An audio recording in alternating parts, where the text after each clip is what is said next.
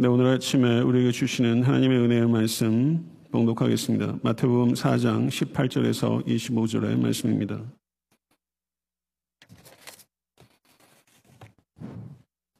마태복음 4장 18절에서 25절의 말씀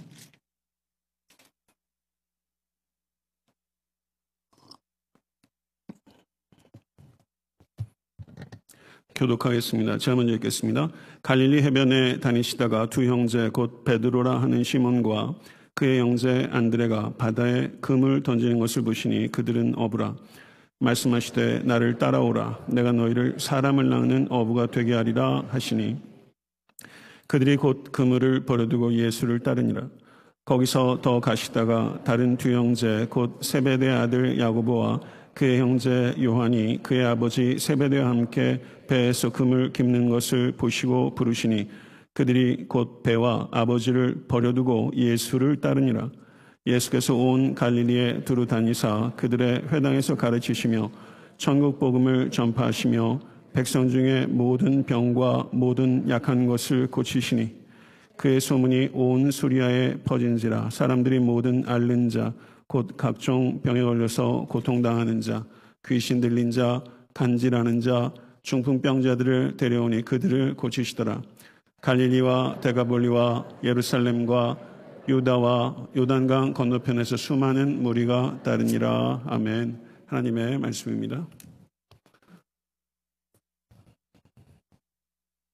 네, 오늘 본 말씀 마태복음 4장 18절에서 22절은 예수님께서 제자들을 첫 번째로 부르신 소명 이야기입니다. 콜링 스토리입니다. 아, 그리고 25절에서 27절은 갈릴리 사역의 요약이면서 산상수훈의 준비에 해당하는 말씀입니다. 소명 이야기는 두 부분으로 나누어지는데 18절에서 20절은 베드로와 야고보를 부르신 이야기, 21절부터 22절은 세베대 아들 야고보와 요한을 부르신 이야기입니다. 예수님께서 갈릴리 해변을 다니시다가 두 형제 곧 베드로라 하는 시몬과 그의 형제 안드레가 바다에서 금을 던지는 것을 보셨습니다. 화면을 한번 보시기 바랍니다. 갈릴리 바다입니다. 갈릴리 바다는 예루살렘으로부터 북쪽으로 약 90km 떨어진 곳에 위치하고 있으며 긴 길이가 가장 긴 곳이 약 22km, 가장 넓은 폭이 약 14.5km 정도 되는 호수입니다. 구약 성경에 민수기 34장 11절, 여호수아 13장 24절 등을 보게 되면 이 갈릴리 바다를 긴네렛 바다라고 불렀습니다. 구약에서는 긴네렛 바다. 그리고 그 외에 여러 이름이 신약 성경에 나타나고 있는데요. 게네사렛 호수, 그리고 요한복음의 디베리아 바다. 이런 호칭들이 다 동일한 호칭이라는 것입니다. 예수님께서 제자들을 부르실 때 반복되는 특징적인 어구가 있는데 지나가시다가 가시다가 더 가시다가 이런 표현들입니다. 출애굽기 33장 19절 보게 되면 모세 앞으로 주께서 지나가셨습니다. 열왕기상 19장 11절 보게 되면 엘리야 앞으로 주께서 지나가셨습니다.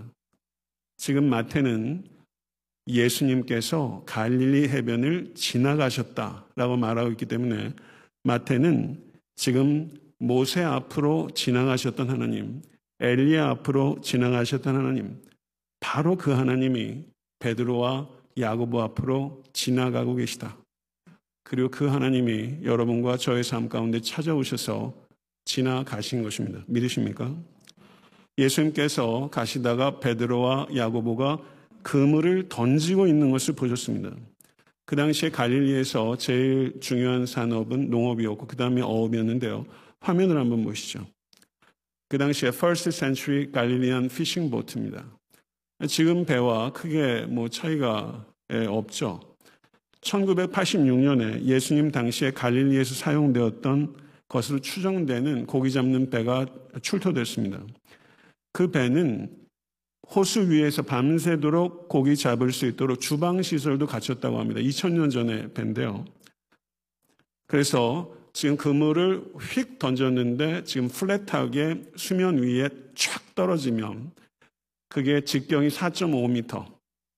그리고 그물 바깥쪽엔 납이 있어서 수면에 촥 퍼진 그물이 남무게 때문에 밑으로 쭉 내려가면서 그 밑에 있는 물고기들을 잡고 그 다음에 그것을 들어 올려서 고기를 잡는 방식으로 물고기를 잡았던 것입니다. 예수님께서 베드로와 야고보가 금을 던지는 것을 보셨다라고 말하고 있습니다. 예수님의 보심은 그저 아무 의미 없이 눈에 들어오기 때문에 보는 그런 수동적인 보심이 아닙니다. 예수님께서 예루살렘 성전에 들어가셔서 성전을 둘러보시고 배단위로 물러가시니라. 예수님의 보심에 대한 강조가 있습니다. 예수님의 보심은 능동적이고 세밀하고 꿰뚫어 보는 깊은 응시입니다. 그 깊은 응시를 가지고 베드로와 야고보의 눈을 보시고 나를 따라오너라. 주권적이고 절대적인 엑스시아, 어서러티를 가지고 베드로와 야고보를 주께서 부르신 것입니다. 그 주님께서 여러분과 저도 부르셨습니다. 당시의 랍비와 제자의 관계는 제자들이 자신이 원하는 랍비를 제자가 선택하고 그리고 일정 기간 동안 가르침을 받는 것입니다.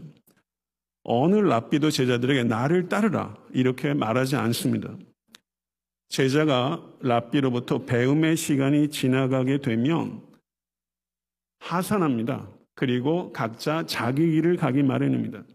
그럼 제자들의 목표는 무엇인가? 좋은 랍비로부터 잘 배워서 언젠가는 자기 자신이 랍비가 되어 자기 제자들을 갖는 것입니다.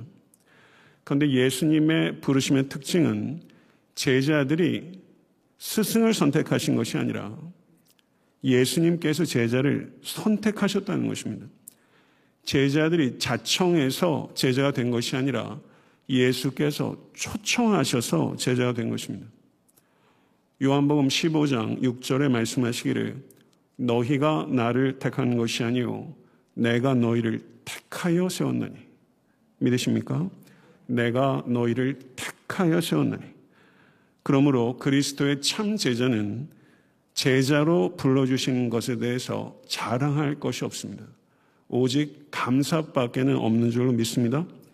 제자라는 특권 의식을 갖는 것이 아니라 제자라는 책임 의식을 갖게 되는 것이며 예수님의 제자는 배움이 끝나면 여느 랍비의 제자들처럼 자기 길로 가는 것이 아니라 예수께서 가신 길로 가는 것입니다. 이것이 예수님과 제자들과 랍비와 다른 제자들과의 결정적인 차이입니다.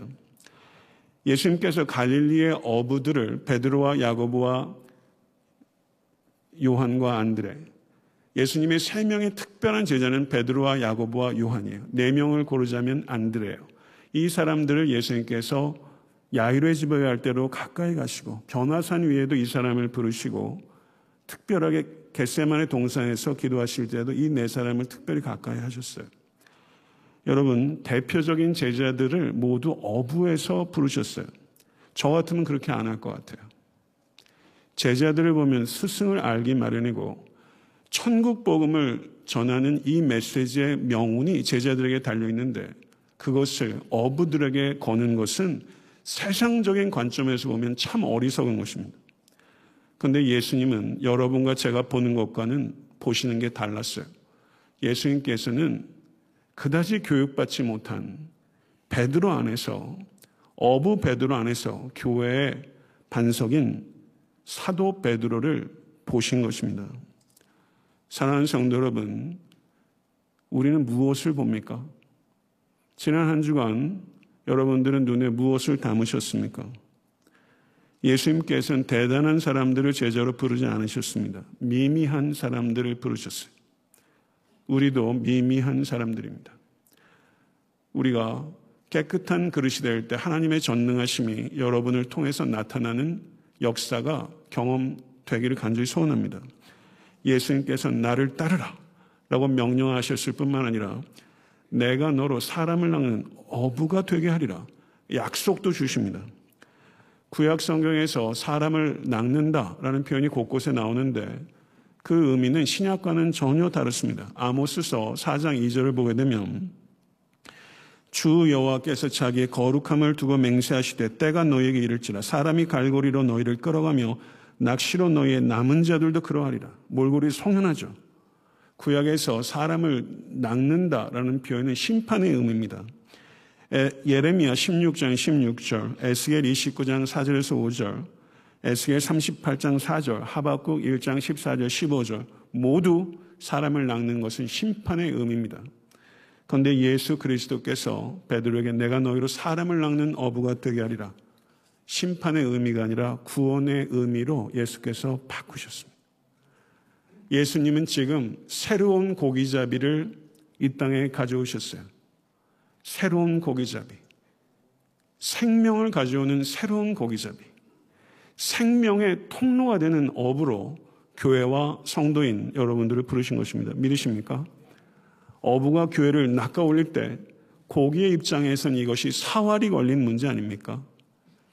제자들을, 제자들은 사활을 결정하는 메시지를 다른 사람에게 전달해 준 업으로 우리들이 부르심을 받은 것입니다.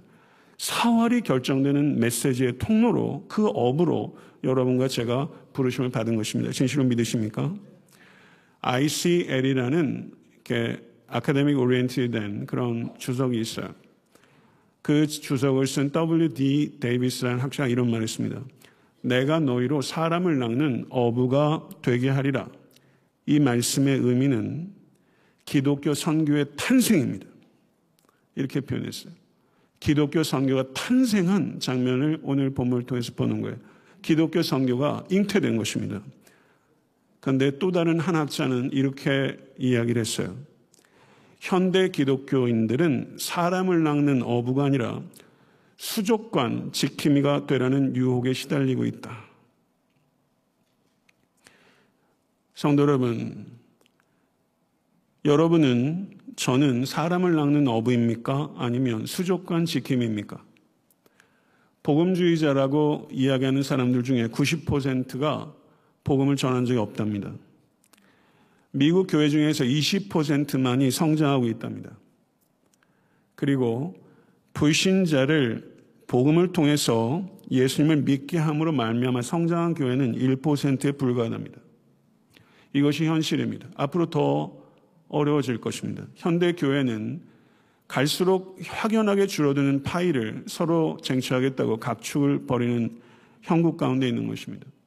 애틀란타에 있는 한인 교회들도 혹시 줄어들고 있는 파이를 서로 갖겠다고 각축을 벌이고 있지는 않습니까? 듣기에도 말하기에도 거북한 표현이지만 실제 상황은 크게 다르지 않습니다. 성도 여러분, 교회 밖에서 복음을 전할 어부를 키우지 못하면 언젠가는 교회 안에도 텅텅 비게 되는 날이 올 것입니다. 많은 무리가 찾아오는 것, 모이는 것, 나쁜 것 아닙니다. 그렇지만 우리의 노력을 무리를 모으는데 쏟는 것은 나쁜 것이며 악한 것입니다. 광야에서 오병이의 기적으로 배가 부르고 예수님을 억지로 잡아 임금 삼겠다는 사람 다 어디 갔습니까? 갈보리에 누가 있었습니까? 당장 결과가 안 보인다 할지라도 우리는 고집스럽게 무리를 늘리는데 힘을 쏟는 게 아니라 어부를 키우는데 집중해야 될 줄로 믿습니다. 에탄한테 섬기는 교회는 단연코 수족관을 지키는 교회가 되서는 안 될 것이며 바다로 나가 사탄의 영역을 공격하고 생명을 건져오리는 날것과 같은 생동감이 가득한 그런 교회를 만들어야 할 것입니다. 성도 여러분, 달란트 비유에서 악한 종은 사실 그렇게 악한 짓 안 했습니다. 돈을 착복하지도 않고 주인이 맡긴 돈 탕진하지도 않았습니다. 그는 그저 그대로 보관했다가 주인께 갖다 준 것입니다. 성도 여러분, 그런데 악하다는 것입니다. 하나님 나라를 위해서 인생을 거는 모험을 하지 않는 것, 그것은 하나님 나라 법을 어기는 것과 다르지 않다는 것입니다. 사랑하는 성도 여러분, 하나님 나라가 여러분에게 어떤 의미입니까? 그 나라를 위해서, 그 영광스러운 나라를 위해서 무엇을 거셨습니까? 모험하는 것, 위험이 따라옵니다. 위험이 있기 때문에 모험입니다. 그렇지만 하나님 나라를 위해서 모험하지 않는 것, 더 위험한 것입니다. 존 파이퍼 목사님이 그리스도인의 삶은 모험의 삶이든가 허비하는 삶이든가 둘 중에 하나입니다. 이렇게 말했습니다. 여러분 잘 아시는 C.S. 루이스는 자신이 하나님을 위해서 하고 있는 일이 두려운 일인지 자문하라. 만약에 전혀 두려움이 없다면 믿음의 모험을 하고 있지 않은 것이다. 깊이 생각해야 될 말입니다. 하나님을 위해서 하고 있는 일이 두려운 일인지 자문하라. 이 두려움은 긍정적 두려움이죠. 전혀 두렵지 않다면 믿음의 모험을 하고 있지 않은 것이다. 어린 왕자를 쓴 프랑스의 소설가 생텍쥐베리가 이런 말을 했습니다. 사람으로 하여금 배를 만들고 쉽게 하고 싶다면 배를 만드는 매뉴얼을 주지 말아라. 그보다는 끝없이 펼쳐진 바다를 동경하게 해라. 끝없이 펼쳐진 바다를 동경하는 사람이 배를 만들지 배를 만드는 매뉴얼을 받아서 배를 만들게 되지 않는다는 것입니다. 저는 에탄타 섬기는 교회가 그리고 이 자리에 계신 모든 성도가 그리고 목회자인 제가 바다를 동경할 수 있게 되기를 바랍니다. 저는 그 동경의 바다에서 생명을 건질 어부를 양육하는 소명을 그런 비전을 갖고 있습니다. 얼마 전에 파라과이 선교사로 헌신하고 계시는 전승천 선교사님 큰아들 전성결 군이 한국에서 대학을 졸업하고 여기 방문했었어요. 몇분 같이 만났습니다. 서울신학대학원을 올해 3월에 입학한다고 연락이 왔습니다. 내년도 3월에는 아르헨티나에서 저를 통역해줬던 아르헨티나에서 볼리비아 사람들을 대상으로 선, 목회하시는 가난한 목사님의 딸이 내년에 서울신학대학원에 입학하게 됩니다. 선교지에서 이미 한국말 이상으로 스페인시를 다 하는 사람이고 영어도 하는 사람들도 있어요. 언어와 문화 문제가 다 해결된 사람이에요. 이런 사람들이 서울신학대학원에서 3년 공부하고 현재 선교사로 파송되는 것 환상적인 모험 아니겠습니까? 제가 사무총회 때는 말씀을 드렸습니다. 혹시 그때 없었던 분 계실 것 같아서 서울신학대학교 총장님하고 상의를 하기를 학생을 저희가 보낼 때 have는 장학금을 주십시오. 흔쾌히 받아들이셨어요. 그러면 한 학생이 3년 공부하고 책도 좀 사고 또 거기서 공부에 집중하도록 지원할 때 대략적으로 한 학생을 지원하는데 약 2만 불이 듭니다. 그러면 한 나라에 파송되는 선교사가 2만 불로 준비가 되는 것입니다. 선교지의 교회를 건축하는 것 필요하면 마땅히 해야 되는 일이지만 선교지의 교회를 건축하는 것보다 선교지 하나님의 나라를 세워갈 선교사를 세우는 것은 훨씬 중차대한 일입니다. 향후 15년 동안 30명의 선교사, 약 60만 불의 정도의 재원이 들어가는 그런 비전을 저는 가지고 있습니다. 이것이 우리의 비전이 되길 바랍니다. 그렇지만 우리의 뜻대로 되는 것이 아니라 아무리 희생적인 일을 할지라도 하나님의 뜻대로 되기를 간절히 소원합니다. 혹시 마음에 감동이 계신 분은 개인으로라도 한 선교사를 키우시고 만약 혼자서 버거우시면 두세 사람 가까운 지인끼리라도 차곡차곡 좀 모으셔서 준비가 되시면 말씀해 주시고 만약 여러분이 섬기는 목장에서 십시일반에서 형편에 따라 돈을 모아서 한 선교사를 준비시키셔도 되고 한 초원에서 그렇게 하셔도 될 거라고 생각해요. 이것은 인간의 계획을 통해서가 아니라 하나님의 계획을 통해서 이 일이 이루어지면 참 좋겠습니다. 그런 놀라운 역사들 가운데 하나님께서 우리 교회를 사용해 주시기를 간절히 소원합니다. 예수님의 부르심에 베드로와 안드레는 곧 그물을 버려두고 예수를 따랐습니다. 곧 버려두고 곧이라는 것은 제자들의 순종이 즉각적이었다는 것을 나타내며 버려두고라는 것은 그들의 순종이 전적이었다는 것을 의미합니다. 베드로와 안드레는 그물을 버렸고 야고보와 요한은 배와 아버지를 버렸습니다. 그물과 배는 이전의 삶의 방식을 상징하며 아버지는 이전의 삶의 관계를 상징합니다. 야고보와 요한에게는 배를 두고 떠나는 것보다 아버지를 두고 떠나는 것이 비교할 수 없이 어려웠을 겁니다. 세베대에게 다른 아들이 있었는지는 모르겠습니다만 같은 날 한 아들이 떠나는 것도 아니고 두 아들이 떠나는 것은 참 어려웠을 것입니다. 10계명의 제5계명이 무엇입니까? 내 부모를 공경하라. 그리하면 내 하나님 여호와가 내게 준 땅에서 내 생명이 길리라. 디모데전서 5장 8절은 누구든지 자기 친족, 곧 특히 자기 가족을 돌보지 않으면 믿음을 배반한 자요 불신자보다 더 악한 자니라. 부모를 공경하는 것이 신구약 성경의 가장 중요한 덕목 가운데 하나입니다. 죄송합니다. 그런데 나를 따르라 했을 때 아버지를 버려두고 따랐습니다. 그 당시에 문화권인 사람이 아니 우리가 봐도 너무나 충격적인 일이죠. 제자들이 이 행동을 어떻게 이해합니까? 오늘 저녁에 부모를 버리겠다고 혹시 잘못된 결단하지 않으시기 바랍니다. 누가복음 9장 59절에서 62절을 한번 읽어보겠습니다. 그 의미를 한번 찾아보겠습니다. 누가복음 9장 59절에서 62절 다 같이 읽겠습니다. 또 다른 사람에게 나를 따르라 하시니 그가 이르되 나로 먼저 가서 내 아버지를 장사하게 허락하옵소서 이르시되 죽은 자들로 자기의 죽은 자들을 장사하게 하고 너는 가서 하나님의 나라를 전파하라 하시고 또 다른 사람이 이르되 주여 내가 주를 따르겠나이다마는 나로 먼저 내 가족을 작별하게 허락하소서 예수께서 이르시되 손에 쟁기를 잡고 뒤를 돌아보는 자는 하나님의 나라에 합당하지 아니하니라 하시니라. 주님을 따르기 전에 먼저 부모의 장례를 다녀오겠다는 것. 주님을 따르기 전에 먼저 가족들과 작별 인사하겠다는 것. 이게 사실 뭐 잘못된 것입니까? 절대 나는 주님을 따르지 않겠다고 얘기한 것이 아닙니다. 지금은 따를 수 없다는 것입니다. 먼저 할 일이 있으니 그 일을 하고 내일 따르겠다는 것입니다. 근데 성경의 하나님은 내일 따르라고 말하지 않습니다. 지금 따르라고 말씀하십니다. 여러분, 내일이 있다고 인간이 장담할 수 있습니까? 내일에는 주님을 따른다고 보장할 수 있겠습니까? 가서 내 모친을 오늘 장례하게 해달라고 했던 그 사람이 내일은 내 모친을 장례하게 해달라고 또 다른 변명이 생기지 말란 법 있겠습니까? 솔직히 여러분과 제가 오늘 안 하는 것, 내일 하는 경우가 얼마나 됩니까?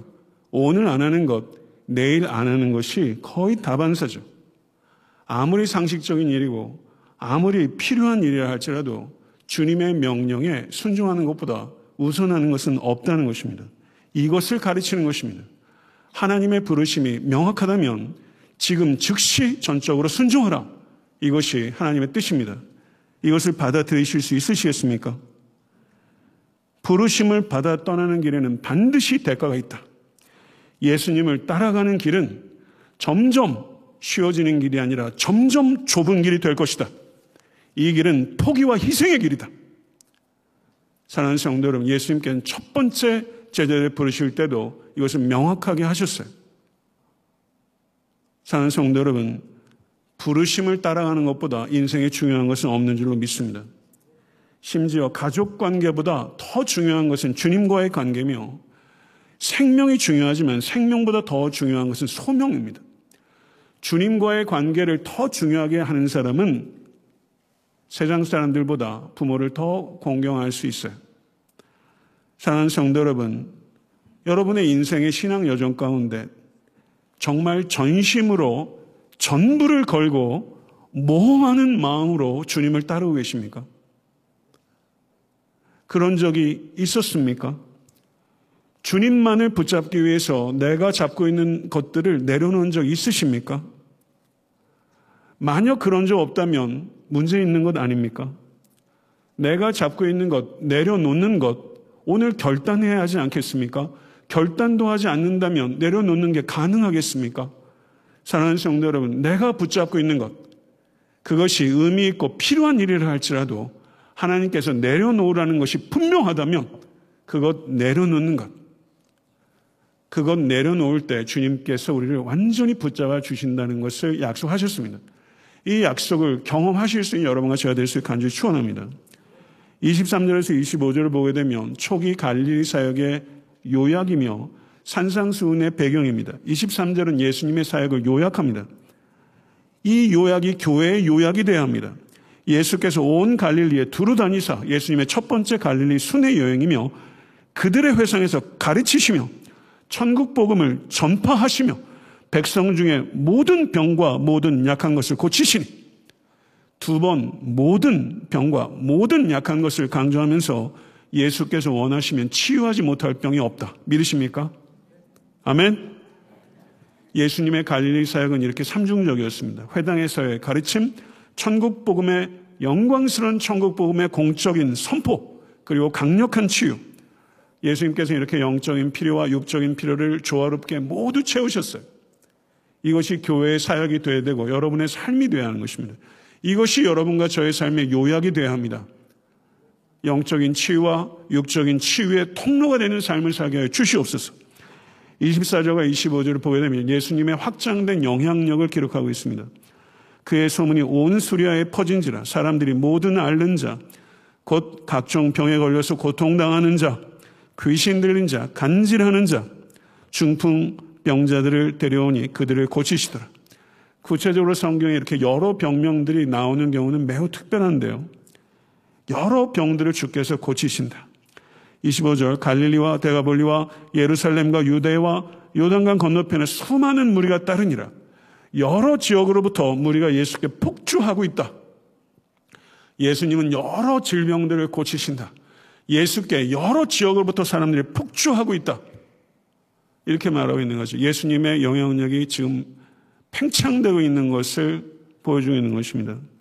무리, 여기에서 무리가 오클로이란 단어인지 라오스란 단어인지 제가 확인을 안 해봤습니다만 성경에 무리를 표현할 때 오클로스, 오클로이란 말과 multitude, crowd 뭐 이렇게 표현됩니다. 무리에 대한 마태복음의 최초의 언급이에요. 무리가 누구인가를 이해해야 제자를 이해할 수 있습니다. 산상수훈의 가르침은 이렇게 모여든 무리를 향해서 5장 1절부터 7장 29절까지 예수께서 말씀하신 거예요. 제가 읽었던 책 중에 패닝과 제자인가라는 책이 있습니다. 카일 아이들맨이라는 사람이 쓴 것으로 기억하는데요. 이 책의 내용의 상당 부분을 제가 격하게 공감했어요. 그런데 한편으로는 공감이 안 된 부분이 있어요. 팬인가 제자인가? 그러면 그리스도인들은 팬이던가 제자던가 둘 중에 하나라는 것인데 요즘 세상에 팬들이 그렇게 녹록하지 않은 것 같아요. BTS 팬을 보니까. BTS 팬이 뭐예요? 아미. 다 아시죠? Billboard Award 탈 때 아미들이 막 그 홀에 가득하고 그리고 Grammy Award 할 때도 아미들이 생 난리를 치더라고요. 여기 혹시 조용필 팬 있습니까? 조용필 씨. 조용필 팬 그 클럽이 세 개가 있다고 그러고 동방신기의 팬이 제가 어디서 찾아봤어요. 제가 그런 거 해본 적이 없어서 동방신기 팬클럽이 80만 명이라는데요.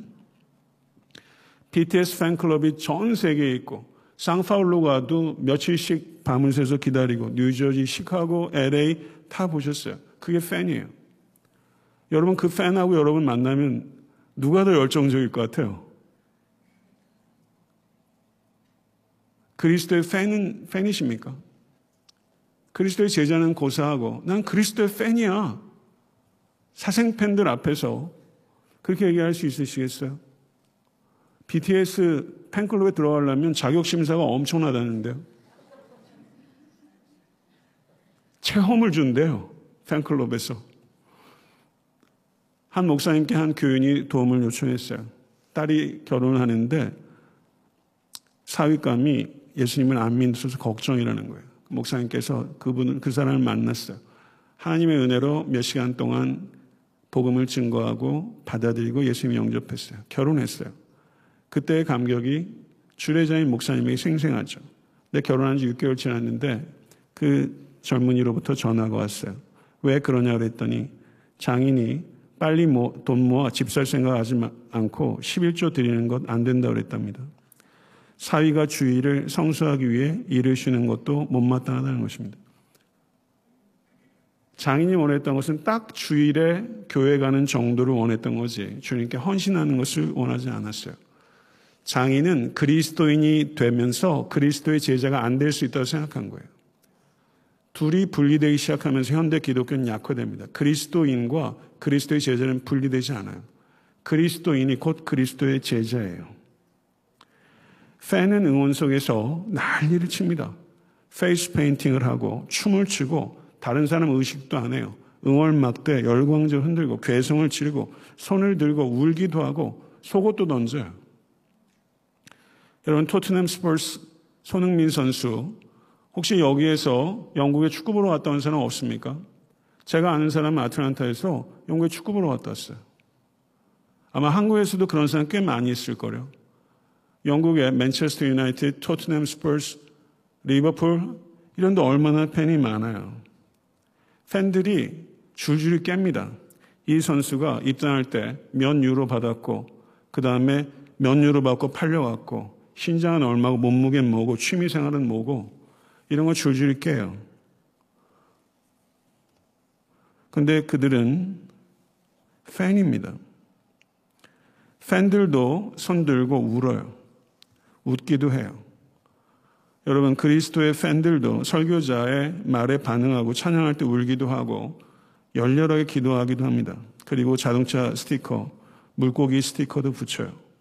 그래서 그리스도인이라는 것을 나타내는 외적인 표지들은 사실은 너무 많아요. 그런데 그리스도인이라는 내적인 표지는 보이질 않습니다. 그리스도의 가치관, 하나님 나라의 가치관이 삶에 보여지지 않습니다. 십자가를 지는 것이 보이지 않습니다. 랍비의 제자들은 공부를 끝나면 자기의 길을 가는데 우리는 그리스도의 제자인데 우리도 예수를 믿는다고 하면서 자기 길을 갑니다. 주의 길을 가지 않고. 팬들은 변화되려고 하지 않습니다. 팬들은 느끼려고 합니다. 더 느끼려고 합니다. 강하게 느끼려고 합니다. 느낌이 중요한 것입니다. 감정, 감성 중요한 것입니다. 예배를 통해서 느낌이 있어야 합니다. 그렇지만 느낌이 목적일 수는 없습니다. 우리의 목적은 변합니다. 우리는 더 강렬한 느낌을 받으려고 예배드리는 것이 아니라 더 강력한 하나님의 임재를 구하는 것입니다. 사랑하는 성도 여러분, 스스로에게 묻어보길 원합니다. 나는 나 안선우는 정말 그리스도의 제자인가? 여러분은 정말 그리스도의 제자입니까? 왜 제자입니까? 만약에 그리스도의 제자가 아니면 여러분은 누구십니까? 지금 여기에서 결단하여 리스판스 하지 못하면 nowhere, 어느 곳에서도 제자가 아닐 것입니다. 주님께서는 우리를 불러주셨습니다. 믿으십니까? 불러주셨어요. 만세전에 우리를 하시고 정해진 때에 성령을 통해서 우리를 불러주셨어요. 우리를 불러주신 건 그리스도의 제자로 불러주신 거예요. 만약에 그 부르심에 response 하지 않았다면 오늘 이 시간 response 하시기로 결단하지 않겠습니까? 결단도 용기입니다. response 하십시오. 그리고 그리스도의 제자로 살아가기 시작하십시오. 만약에 그리스도의 제자로 그리스도인이 된다는 건 그리스도의 제자가 된다는 것을 의미하는 것이고 그때부터 더 나은 제자가 되는 여행이 시작되는 거예요. 사랑하는 성도는 이 자리에 계신 모든 권속들께서 한 사람도 무리로 삶을 허비하지 않고 모든 사람이 제자로 삶을 헌신할 수 있게 되기를 우리 주 예수 그리스도를 간절히 축원합니다. 그때 이 땅은 놀라운 새 창조로 회복되는 일의 통로로 우리가 쓰임 받게 될 줄로 믿습니다. 그 일을 위해서 불러주신 하나님께 모든 찬성과 경배를 올려드립니다. 기도하겠습니다. 존귀하신 아버지 하나님, 갈릴리 해변가에서 걸으셨던 주님, 우리의 인생의 항해길에 지나가시고 또한 제자들을 응시하시고 바라보셨던 주님께서 우리를 바라봐 주시면 감사합니다. 오늘 주님의 그 시선을 우리의 마음을 주님의 얼굴을 향할 수 있도록 주여 도와주시옵소서. 아직도 반응하지 못하고 있는 영혼들이 있다면 주여 응답하게 도와주시옵소서. 성령님 치유하여 주시옵소서. 주님께서 나를 따르라. 그 음성에 반응하게 도와주시옵소서. 아직도 한 번도 내가 붙잡은 것 내려놓은 적 없고 더 붙잡으려고 살고 있다면 하나님 회개하게 도와주시옵소서. 내려놓게 하여 주시옵소서. 악한 것 내려놓게 하여 주시옵소서. 필요한 것이라도 주께서 원하시면 내려놓게 하소서.